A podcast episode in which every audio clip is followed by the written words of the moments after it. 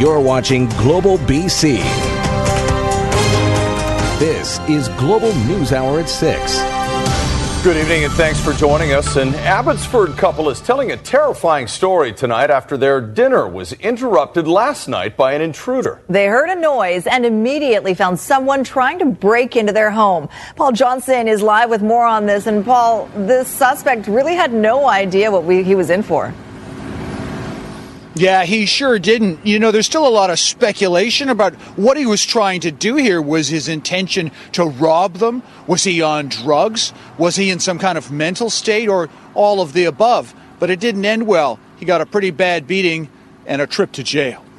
Leviathan 2 tragedy. It's usually safe to presume that when you're watching the supper time news, most of the action will be on the screen. We heard a knock on the door. But what Jim Gertson didn't know was that answering that knock was about to land him on the news. Guy burst in there screaming and yelling. Gertson walked us through the scuffle in their entranceway. An unknown man forcing his way in and pushing him back to the place where he'd luckily kept a baseball bat. Just for this reason. And I gave him a good one in the sternum knocked him back through the outside door, but he came back faster than he went that way, you know. And then the fight was on. He knocked the bat out of my hand, and I got him into well, what I call the death hold, a, a, a full Nelson. The alleged intruder is 37 year old Jonathan Burgoyne. He's got a long rap sheet and apparently a few bruises after his tangle with the 64 year old Gertson. This is a good neighborhood. Uh, it's close to a park. While Abbotsford PD don't like to encourage confrontation, they have no quarrel with Gertson's decision making last night. It looks like the homeowner did two things. He protected his castle and actually uh, caught the bad guy for us. Turns out what the intruder probably hadn't bargained for is that while Gertson's pretty close to qualifying for CPP, he's actually been in a brawl or two. I was a bouncer at a couple of local places in town. And Bonnie Gertson is glad her husband still has a move or two. Very proud of him. I didn't know he still had it in him, but he does. Yeah, he protected us very good. Message to young thugs. Some old guys are tougher than you think. Well, how are Bonnie and Jim tonight, Paul? I understand they both went to hospital. Yeah, they did. You know, Bonnie, it turns out, had open heart surgery a few years ago. This was really a lot for her, so they took her to the hospital last night. Jim went with her. While he was there, they decided to check him out too. It appears he might have had a small heart attack. So there's going to be some lasting consequences for him over this one. Sophie? All right, Paul Johnson in Abbotsford. Paul, thank you. The city of Port Coquitlam is strengthening its bylaws regarding aggressive or dangerous dogs, banning them from the city's two off leash parks and putting more responsibility on the owners for their pets' behavior. Jill Bennett has more on the proposed changes and the penalties for those who don't obey. Most of the time, taking the fur legged friend for a walk, even without a leash, doesn't pose any problem. But in the city of Port Coquitlam, there are about 40 known aggressive dogs and two deemed dangerous. To be deemed an aggressive dog, they, they must have done something aggressive in nature snapped, bitten, chased, jumped on, it's something that, you know, to show that they do have an aggressive trait. Definition of a dangerous dog is one that has uh, seriously hurt or killed a person or other domestic animal. The breeds on the aggressive list include mastiffs, golden retrievers, labs, a pug, and a chihuahua. That's part of the reason Port Coquitlam is bringing in new, tougher, but not breed-specific restrictions. They're banned from the off-leash dog area when they're, they're once they've been deemed aggressive. Owners of dangerous dogs will also have to display a sign at each entrance to the house where the dog lives, making it clear to anyone approaching. It's just uh, for meter readers or mail carriers or people going door to door for political activity, maybe, but uh, just to warn them. Sit. Those who use the off leash areas welcome the tougher rules. They should be responsible, but I think that a lot of it comes down to the training of them. My Chihuahua is more aggressive than my Rottie, so. we had our uh, dangerous dog muzzled and on leash, and a pit bull crossed from across the way on leash, came tearing across the street, attacked our dog, and he ended up with $900 in surgery in his eye it's an off-leash area, and you know owners are to be responsible for their dogs. Owners will also face bigger penalties: $500 for failing to post a dangerous dog sign, also a $500 fine for having an aggressive or dangerous dog in an off-leash area. The updated bylaw should be in place in a couple of weeks. Jill Bennett, Global News. Some big changes at a company caught up in a recent animal cruelty investigation. Effective immediately, Elite Farm Services based in Chilliwack will require one supervisor and two staff members to wear body cameras in their barns. The move comes after an animal advocacy group released undercover video allegedly showing multiple examples of abuse and torture at Greater Vancouver Chicken Farm staffed by the company's chicken catchers. Six employees have since been fired. The SPCA is recommending animal abuse charges against all the individuals involved.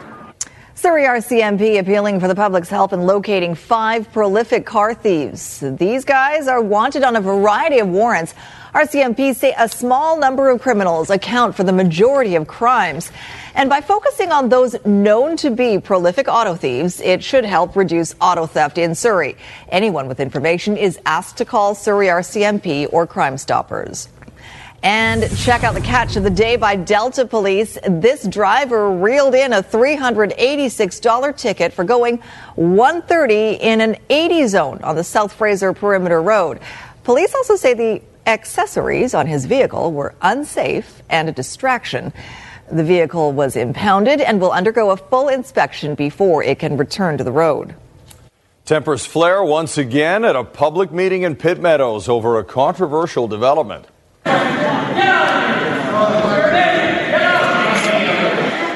The development proposed for the Golden Ears Business Park sparked a heated confrontation. Onni is applying for rezoning for the industrial space, offering the city land for a sports field in exchange for higher building heights. But a strong contingent of residents against the proposal showed up at last night's meeting, speaking out against the project, saying it is not compatible with a residential neighborhood. The Transportation Safety Board has released its report into a deadly whale watching incident off Tofino in 2015. Six people died and 21 had to be rescued when the boat flipped after being hit by a large wave. John Hua explains the three recommendations by the TSB aimed at improving passenger safety. Tossed from the Leviathan 2, passengers struggled in the heavy swells. Some swallowing not just water, but oil and fuel. Many, if not most, suffering from shock, seasickness, or hypothermia. The Transportation Safety Board's final report detailing the traumatic events of October 25, 2015.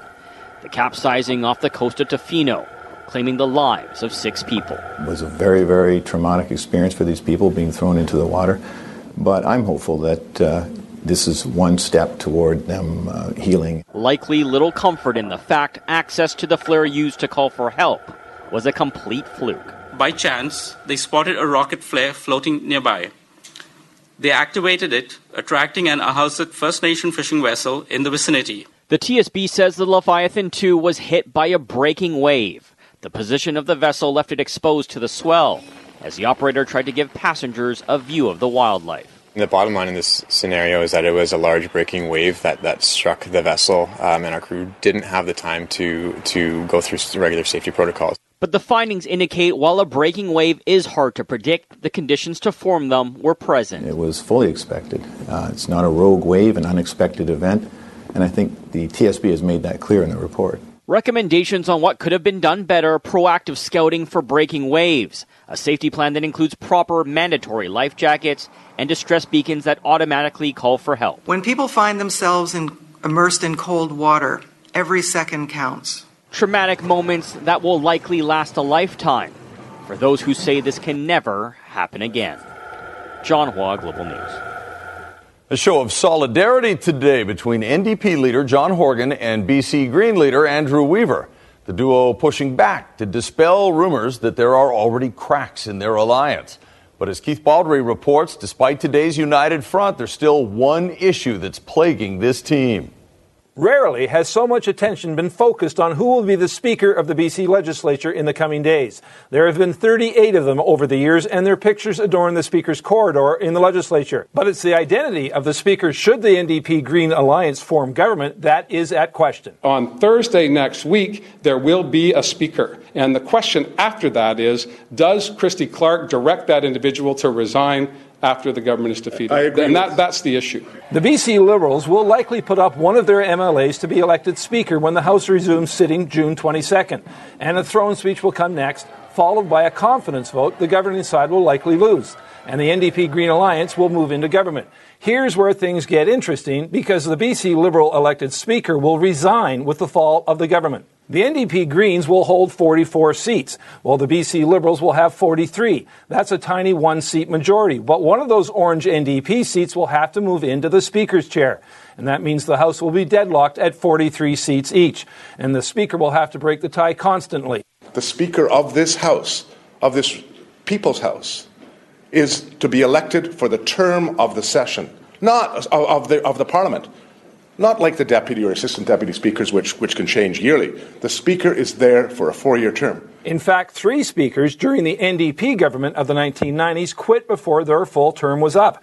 And in any event, the BC Liberals say it's not their job to ensure an NDP Green government is even workable. If the Greens and NDP are purporting to be able to provide a stable government for British Columbians, then they have to do it from within their own uh, resources. If all goes according to plan, Horgan and Weaver's alliance should take power sometime in July.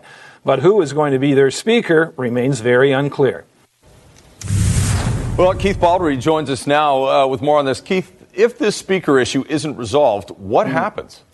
Hate to say this, folks, or maybe people are looking forward to this, but there would be an election. Uh, John Horgan, as Premier, would have to go to Government House, tell the Lieutenant Governor, Judith Guichon, that the House cannot function because the legislature actually can't do any business until a Speaker is in the chair. And faced with that completely unstable situation, Guichon would dissolve the House and they'd be off to another election, which makes everyone around here think this game of chicken will end with the uh, NDP indeed putting one of their members up for election for a Speaker and have that narrow one seat margin of. Uh, majority 44 to 43. All right. The drama continues. Thanks, Keith. Okay. Major concerns after the inferno in London. How could it go up in flames so fast and burn so completely? And was the building's recent renovation partly responsible? Also, what the experts say about the chances of the same thing ever happening here among Vancouver's towering skyline. That's in just over a minute. A gunman with a grudge targets U.S. lawmakers at a Virginia baseball diamond. What saved their lives coming up. And a police body camera captures a stunning explosion. And the firefighter who was so close to being caught in it. That's later in the news hour. Now, the death toll from that horrendous fire in a London apartment tower now stands at 12, but officials are almost certain that number will grow. Investigators are searching for the cause, but tenant groups are saying they've been complaining for years about the risk of a fire. A nighttime inferno. Oh my God, they're screaming. Hundreds trapped inside as a 24 story apartment building disintegrates. Hundreds of firefighters battling to get them out. They signalled desperately for help. Most had been asleep when the fire began at 1 in the morning. Oh, screaming help, help. And now all those windows, people are gone. They pleaded from the upper floors. But for many, help never arrived. The fire just went and it just took, just took them. There's no way they got out. A nightmare caught on one neighbour's cell phone. There's a family, this kid. One resident used a flashlight to send an SOS Another tied sheets from a window as a firefighter closed in. Oh, this guy, this guy, this hero. And from inside, one woman filmed her terrifying ordeal. Hello, come here. A child was saved and a baby thrown by a woman from a ninth floor window. Miraculously, the baby just dropped in a straight line and the guy just ran forward and the baby fell into his arms. The building was recently renovated, badly, say residents, by a company that's defending its work. Firefighters are still inside recovering casualties, but then they will investigate residents' claims that there was no central fire alarm or sprinkler system, that this was a tragedy waiting to happen. The cause still unknown. The death toll, say police, bound to rise. Bill Neely, NBC News, London. Of course, that tragedy leads to some obvious questions of how safe local towers are, when it comes to fire and whether people will be able to get out in time. Global's Ted Chernecki has been talking to the experts about that today. Ted. Yeah, Chris, uh, fire inspectors and investigators here will be watching very closely that ongoing investigation in London. And uh, short of that turning out to be some kind of a terrorist attack or something like that, they say they are very certain that condo owners here are safe. I'm going to check that the life safety systems are functional, that they're present, they're working the way they should. They should there be a fire in one of the lower mainland's many high rises, this is the only way out.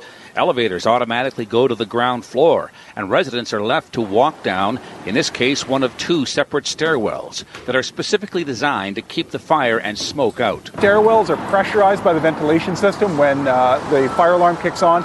The ventilation elsewhere in the building turns off so that fire and smoke aren't spread. Buildings like this are, have standpipes throughout them, so not only are they sprinklered, but they also have water plumbed through the stairwells that we can access at every single floor. And there are loudspeakers throughout the stairwell telling residents what to do. The Vancouver Fire Department believes something happening here, like what happened in London, is not likely. We have very uh, aggressive fire protection codes, building codes, um, fire bylaw in the city of Vancouver that requires extensive fire protection systems in the building. But Londoners we met today in Vancouver say they too have stringent fire codes back home. I think they should be worried about they have the necessary um, fire inspections. Yeah. Because I don't think that's what happened in that back there. They. To be completely honest, when I think about buying in my future, it, it is not a condo in downtown Vancouver. Um, it's it's property on an island. So luckily, I live on the second floor, so if there was, I could just jump out. Vancouver has had a few fires in high rises, but they've generally been contained to one or two units. That said, UBC is now home to the world's tallest wood and steel high rise. The Brock Common soars 18 stories and is soon to be surpassed by a 19 story wood laden development in Cole Harbour. And uh, Chris and Sophie, uh, we asked the Vancouver Fire Department about those uh, wooden skyscrapers, and there too they expressed their utmost confidence in the fire code and their inspection regime. Chris, Sophie? All right, if they're confident, uh, hopefully we can be too. Thanks very much, Ted. Some unhappy customers at a New York convenience store felt they waited too long for their order, and security cameras captured the food fight that followed. We'll have that for you ahead. And up next, allergy doctors doing brisk business. Why this season is so bad. TransLink is gearing up to celebrate the 40th anniversary of this the maiden voyage of the Sea Bus. Since those first two orange aluminum catamarans crossed Burrard Inlet June 17, 1977, the service has become a key transportation route carrying 6 million passengers last year. TransLink announcing today it has ordered a new vessel to start running in 2019, which will allow sea buses to run every 10 minutes instead of every 15. Always cool to see some of that old footage, mm-hmm. film footage in there.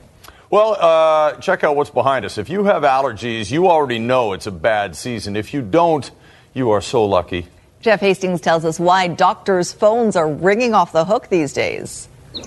There's something in the lower mainland air, and it's making allergy sufferers miserable. Uh, my nose is really itchy, and it's been plugged. I've been sneezing a lot.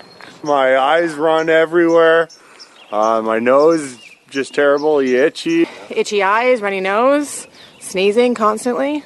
That winter that wouldn't end has meant more mold and later blooming, not just making seasonal allergies worse than usual, but longer lasting. Instead of all the pollen coming out when the weather is optimum, nice warm sunny weather, uh, uh, earlier in the season, and all that pollination gets done in a hurry. This year is being dragged out as the weather sort of waxes and wanes, or wet and cold versus warmer and drier. It's mainly the stuff you can't see that's making you suffer the gentle breeze blowing pollen from the plants. The fluff probably isn't the culprit, but it's taking a lot of the blame. If you look in the neighborhood there in the morning, we came out and it looked like there was like fake snow everywhere. The fluff was so crazy. It, it literally looked like a blizzard. Often people with allergies don't realize uh, how much it impairs their ability to function optimally. So you have difficulty learning, you're falling asleep at work or in, in school. Uh, just because the, you don't get a restful sleep to start with, plus you're probably taking antihistamines that are sedating. Doctors say allergies are on the rise around the developed world, and it's likely our fault. We're too clean. It's the hygiene hypothesis. We're, we're uh, letting our children grow up in a much cl- too clean environment than that's good for their health. They need to get out and get some dirt in their, their, their system to provoke uh, an, an appropriate immune response and prevent allergies from developing. A late start, but the sneezing season should end soon. Jeff Hastings, Global News. A shocking attack on a baseball diamond. Plus, I mean, we're, we've got bats versus uh, rifle. The gunman who opened fire and new information about why he picked his targets. And the lonely beluga playfully swimming in a place it shouldn't be. Coming up, the plan to save it. Okay, something's wrong. Yeah, something's wrong, all right. Not a sight you want to see outside your plane window. A United Airlines flight forced to return to the gate in Newark because of a major fuel leak. A passenger first noticed it and reported it to the crew. Passengers were put on another flight to continue their journey. A 66 year old former home inspector opened fire on American lawmakers today as they were practicing for a charity baseball game. As NBC's Tom Costello reports, it, he was only after people on one side of the political spectrum. An all out gun battle as Capitol Hill police and Alexandria officers engaged a lone gunman, 66 year old James Hodgkinson, targeting Republican members of Congress who were practicing for a charity baseball game. We need medics. We got a suspect right by the baseball field from the YMCA. There's also uh, a victim down in the baseball field. Among the first to be hit, Republican whip Steve Scalise. He's drug himself from the dirt infield to the grass outfield. Uh, there's a trail of blood. Uh, we can't help him. We're helpless. I mean, we have got bats versus uh, rifle. Scalise's security detail and the Capitol Hill Police immediately began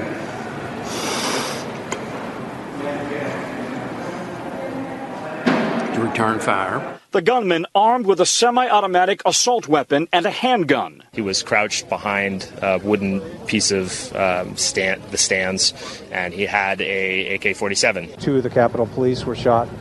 Uh, one uh, staffer who dove into the dugout um, with a leg wound, and we got somebody's belt and put it around there to stop the bleeding. Members of Congress said the gunman knew who was on the field. An individual walked up and asked, hey, you know, there's Republicans or Democrats.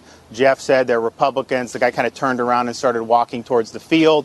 It was a little odd, but there was I, I didn't see any indication of violence or anything. After an intense gunfight that shut out the windows of the next door YMCA, Hodgkinson was shot and wounded. He died a few hours later at the hospital.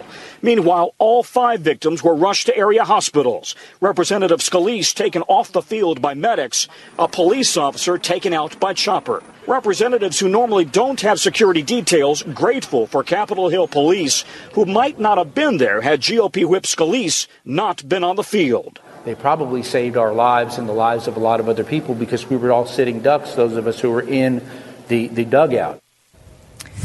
And police now say the suspect strongly opposed President Donald Trump and had made a number of online posts expressing his hatred for Republicans. A family member says Hodgkinson had worked as a volunteer for the Bernie Sanders campaign and was distraught over the results of last year's election. Police say he had apparently been living out of his van on the same street as the ballpark where he opened fire today. And that wasn't the only shocking example of gun violence in the U.S. today. On the other side of the country, UPS workers in San Francisco gathered for their morning meeting when one employee suddenly pulled a gun. NBC's Gadi Schwartz has that story. Looks like he's in a UPS uniform. In San Francisco, SWAT teams swarming behind UPS trucks. Here in the building, two people are down uh, unknown direction of the shooter. Inside, an active shooter identified as Jimmy Lamb. This is inside the UPS store, still has his gun. Investigators say Lamb, a UPS employee, showed up with two guns for a company meeting and opened fire, killing three, injuring two before being confronted by police and committing suicide. This is a terrible tragedy. We recognize the impact this shooting is having on the city and UPS. A flood of employees dressed in brown escorted to safety, others on the roof, hands raised. I heard seven or eight shots fired um, really quickly, like bang, bang, bang, bang, bang. Neighbors like Raymond Ding had been watching news coverage of the shooting in Virginia when he heard gunfire. News of uh, one shooting interrupts news of another shooting. It's just, it's kind of ridiculous. UPS releasing a statement saying their thoughts and prayers are with the victims. 350 employees work here. One of them, Maria Hernandez's daughter. It's a place full of activity, just like any other job, and it could happen anywhere. But it happened here. Families trying to shake the feeling of being so close to violence on a day of mass shootings on both sides of the nation. Gadi Schwartz, NBC News. Police in the Bronx are searching for the suspects in an attack on a deli worker, and their weapon of choice was very unusual but still devastating. The attackers captured on surveillance video hurling avocados at the clerk. Apparently, he tried to kick the two men out of the store for causing a scene over when their food order or over their food order when they got really angry and started throwing. The clerk suffered serious injuries with fractures to his face and a broken jaw.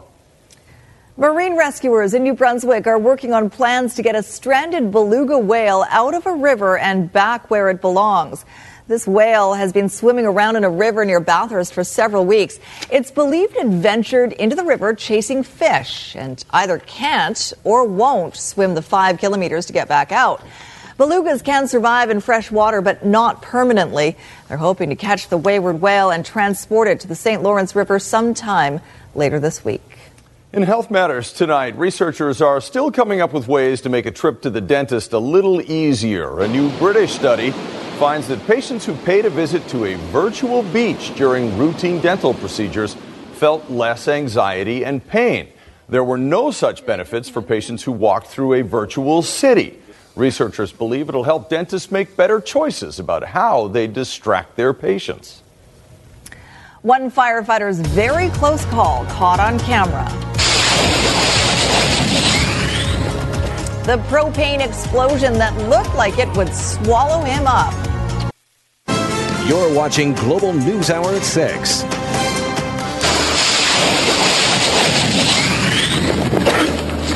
Right after the forecast, what happened to the volunteer firefighter who was almost caught up in that explosion? Pretty dramatic stuff. All right, let's check in with Kristi Gordon now on this We Love Water Wednesday. That's right. A new spin to our weather window tonight, which I'll show you in a bit as well. Coming up, I have a warning for the Okanagan Valley residents. So uh, you want to stay tuned here. Look at this, though. Despite the fact it was fairly gray day and cool, a lot of people out on the water enjoying. That's nice to see. You can see the dark clouds. We're at 15 degrees right now, but we did warm up to 16 and an average is 19. We're talking October like weather, everyone, especially tomorrow with this headed our way. For the next 24 to 36 hours, it is going to be wet. West coast of Vancouver Island up to 50 millimeters. Uh, Squamish and higher elevations in the North Shore 50 to 60. Lower mainland 20 to 30 millimeters. East coast of Vancouver Island a little bit lighter certainly, and that tends to happen when we get uh, systems moving in from the west. So you're a little lucky, but there's the system driving into the south coast. Those of you in the interior, you'll see a few showers overnight, but generally dry for you tomorrow morning.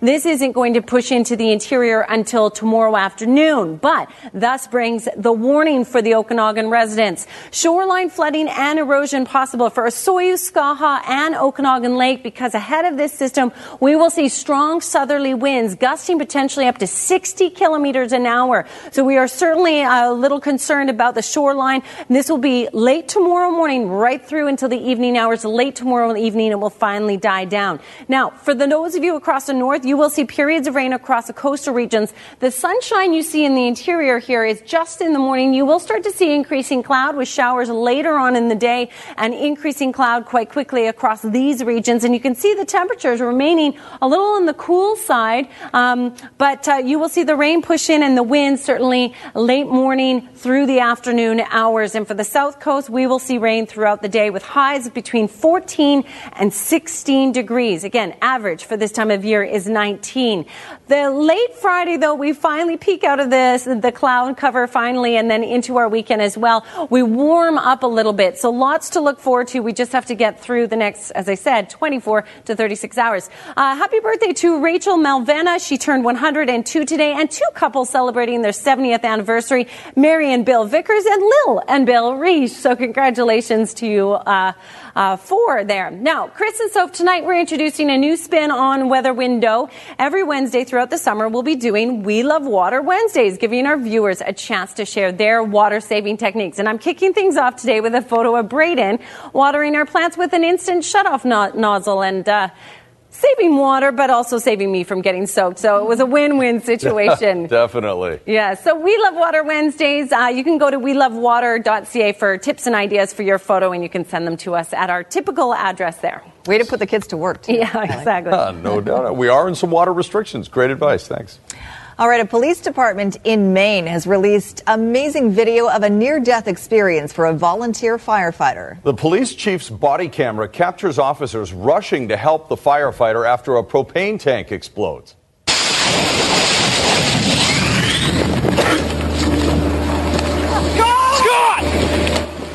Scott Patton was about to turn on his hose when the blast knocked him off his feet.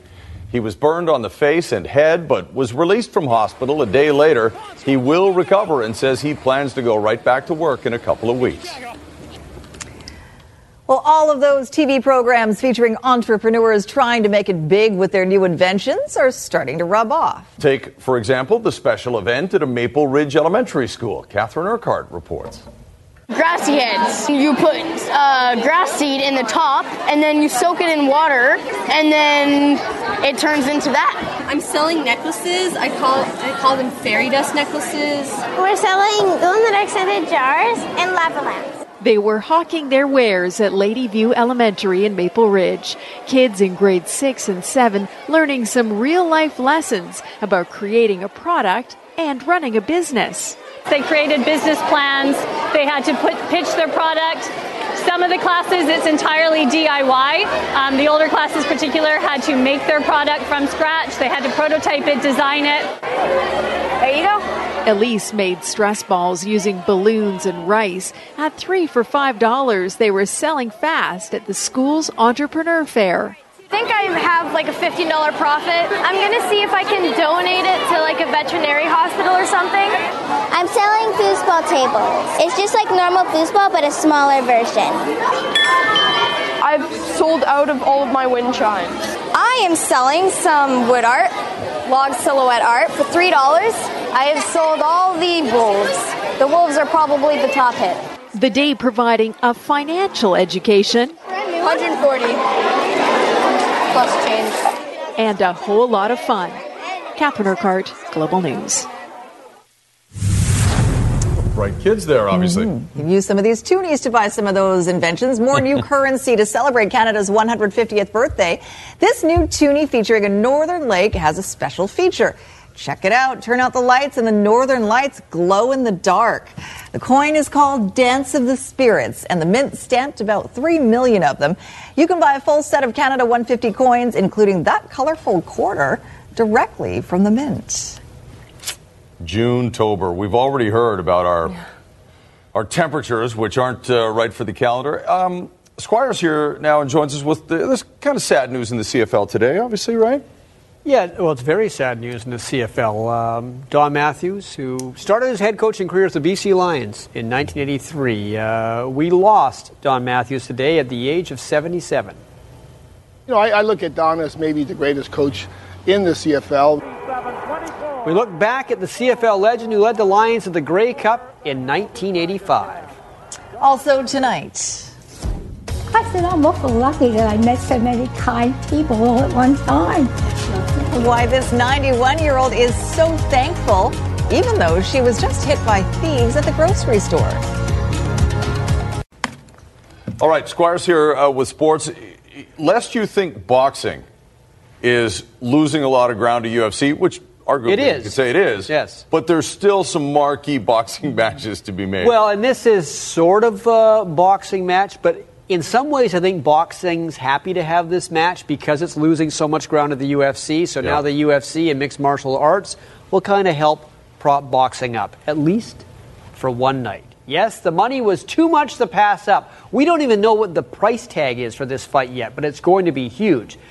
So, because there's so much money in the table, the man whose nickname is Money, Floyd Mayweather, is going to come out of retirement and face UFC superstar Conor McGregor. They're going to fight August 26th in Las Vegas at a weight of 154 pounds, and they are going to do it in a boxing ring with boxing rules no kicking, no elbowing, which is why Mayweather right now is a heavy, heavy favorite. McGregor has a puncher's chance, but you got to get the punch through first. And that's the thing with Mayweather. He may not be the most exciting fighter ever, but he's a supreme defensive technician. He has never lost a fight to other boxers, and McGregor is not a boxer, but he's a great showman. He's a great MMA fighter. If this was in the octagon, Mayweather would have no chance. Most feel inside the boxing ring, McGregor has no chance. But it'll be fun to watch, and a lot of people will pay to watch it. Don Matthews was one of the greatest CFL coaches ever. He passed away today at the age of 77. He was the CFL's Coach of the Year five times. He won five Grey Cups with four different teams, including the BC Lions in 1985. The moment Don Matthews became the Lions head coach in 1983, BC became one of the best teams in the league. In his third season, the Lions won the Grey Cup with a team that believed in speed and aggressiveness. Well, the CFL will never be the same, and uh, a lot of the things you see in the CFL are, are due to his uh, philosophy, and a lot of the coaches that worked under him have shared that, and uh, I'm sure if you talk to Wally and, and all the coaches playing today, they'll probably say that uh, they're taking something away from what Don had to give. You know, I, I look at Don as maybe the greatest coach in the CFL. You know, all the things he accomplished, uh, all the innovative ways that uh, he found uh, to, you know, to get his team to win. And winning was what he did. A lot of. Five Grey Cup championships with four different teams. Five Coach of the Year awards. Only Wally Buono has more wins as a CFL coach. Anybody that played for Don always, you know, spoke about, uh, you know, living on the edge. I think that was kind of his motto, and uh, you know, he instilled that into his players. And you know, Don was very, uh, very uh, good with the X's and O's too, and sometimes uh, he doesn't get enough credit for that. Was positive all the time with the players. Um, had an open door. Uh, you could talk to him about anything. Um, I think you could sense that uh, he loved being around his players. He loved his players, and he loved the game of football. And now the other game of football. The Vancouver Whitecaps' next home game is Saturday against Dallas. And speaking of home, the Whitecaps have some new digs. They finally unveiled their training facility at UBC today. It's a one stop soccer shop for the entire organization, one they love and won't be listing anytime soon. There is nothing quite like moving into a brand new home, and the Whitecaps spared no expense. Although the provincial government did kick in some funds, officially this is the National Soccer Development Center. It's a world class facility with two grass pitches and one artificial turf. It has top of the line workout and medical rooms, a cafeteria, and offices for staff. You name it, they got it. It gives us all the tools to be a successful team, so I think there's no real excuse other than to put it on ourselves if we're not winning games. We've got a great gym in there. We've got everything in there we want to, to become better. So uh, the opportunity is there for everybody. So this fantastic field as well is, is uh, one of those things where you just, you're looking forward to getting on it every single day. The end game is that this facility ends up making the Caps a winner on the field, and for a coach, that will come from all of the Whitecaps teams training side by side, from the residency program to the Whitecaps FC2 squad, right up to the big club. You know, the incentives of the, of the USL team to get to this level is there for you to see. The residency guys as well to get to the USL level is there. So I think it's important we're under one roof because we, we talk about being one club, and we are one club, um, but there's got to be boundaries. You know, you've got to know the rules, um, but it makes you hungrier really designed to, to provide that that hierarchy that I think you know we're, we're lacking not just in, in sports but I think in, in society in general is young people kind of feel like okay I've done all I needed to do now Um, when do I? When do I? In our case, when do I get to the first team? Well, you get to the first team once you've earned your stripes. It's a formula followed by top European clubs like Arsenal and Chelsea, and it seems to have worked for them. Barry Deley, Global Sports. The first ever game for the Vegas Golden Knights will be at Rogers Arena. It will be an exhibition game, mind you, but we will get the first close up look at the NHL's newest baby. September 17th is when the game will happen. Who will be on the Golden Knights? Who knows? We won't know that until they announce the team after the expansion draft on June 21st. The Canucks announce their full preseason sked, so let's take a look. Eight games in all. And remember, there are two in China one against the Kings in Shanghai and the other against the Kings in Beijing. You can see a game in Edmonton between those two. They're obviously going to split the teams up and I think more of the bigger name Canucks will be in China for those two games. Then they'll come back and finish off the exhibition season against Calgary and Edmonton. Should mention that there was an interview done today down in Seattle with Richard Sherman of the Seattle Seahawks, and mm-hmm. he said he never asked for a trade out of Seattle in the offseason. And him and Russell Wilson are like this. Hmm. Good buddies. So all is good. Oh. Richard Sherman and the Seahawks. Good to know. All right. Go. Thank you, Squire. Coming up, the most adorable senior citizen you've ever met, besides my grandmother's, and the officers who went above and beyond the call of duty to help her. Well, on a day where, look, admittedly, there are a number of tragic events uh, that make headlines around the world, we want to leave you with a story that will hopefully put a smile on your face. It definitely will. It's about two police officers going above and beyond and how they brightened a Florida senior's day after she was targeted by thieves. In all of her 91 years, these are two of the nicest police I ever met in my life, and I'm not young. For Marie Morgan, last Saturday will stand out forever. They were so kind to me and helpful because I was upset. On that day, these two Boynton Beach police officers went above their call of duty after thieves took Morgan's wallet while she was grocery shopping. Yeah, don't worry about it. I just, I really want you to go home and get some rest. Morgan overcome with emotion, breaking down in tears when Officer Janelle Jamelis told Morgan that her groceries had been taken care of. I just really wanted to make her day better. She was so happy. Just the look on her face was enough. But the kindness continued. This is for you, okay? Knowing Morgan had $60 in cash stolen, among other things, gift card for $60, okay? Officer Jamelis and her training officer, Evan Estevez, bought Morgan a Publix gift card to replace what was stolen. It goes basic, basically to the heart in our mission as a unit. I said, I'm awful lucky that I met so many kind people all at one time. They've helped me out. Now, just a few days later, this 91 year old has a new outlook on life. But that shows you there's still a lot of good people in the world. See, she's the cutest. she sure is. Notwithstanding how cute your grandmothers are, yeah, but exactly. I mean, she is pretty spry for 91 years old. It's mm-hmm. really amazing. All right. Uh, all right, how are we going to wrap this thing up? Uh, it, it, feels like fall out there, but it yes. does warm up by the end of the week. Exactly. For in, just in time for the weekend. Actually, Mother Nature has not done too badly about picking the mm-hmm. weekends out, right. but we have to get through the next 24 to 36 hours. Literally, this is a fall-like um, storm that's headed our way with 20 to 40 millimeters of rain. We're talking about windy conditions for the Okanagan Valley for mm-hmm. tomorrow late morning through the afternoon hours. So we'll be watching them as well. And uh, for us here on the coast, we hope to break out of that cloud cover late Friday, just in time for the weekend with highs of 25 maybe for Father's Day. Oh, that's oh, good. Mm-hmm. That's good for any well Sorry, for Dad. Sorry, Dad. for anybody. Yeah, right. For anybody planning to go on a Father's Day.